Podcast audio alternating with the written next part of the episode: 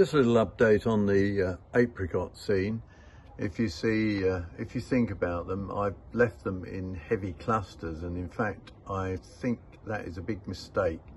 They're ripening up well, but when you look at a, a heavy cluster like, um, well you've got 2, 4, 6, 8, 10, 12, 14, 16, about 16 together, they should have really been thinned out to something like 4 or 5 there's about 50 on this uh, tree, espalier tree. Some of them are quite large and some of them are quite small. They're still fairly hard, um, so I'm just waiting till they just show a little bit of softness and then we'll bring them indoors, possibly place them in a bowl with a banana. That brings them up ripe. And I tell you what, then I can enjoy them with a bit of cream, I reckon.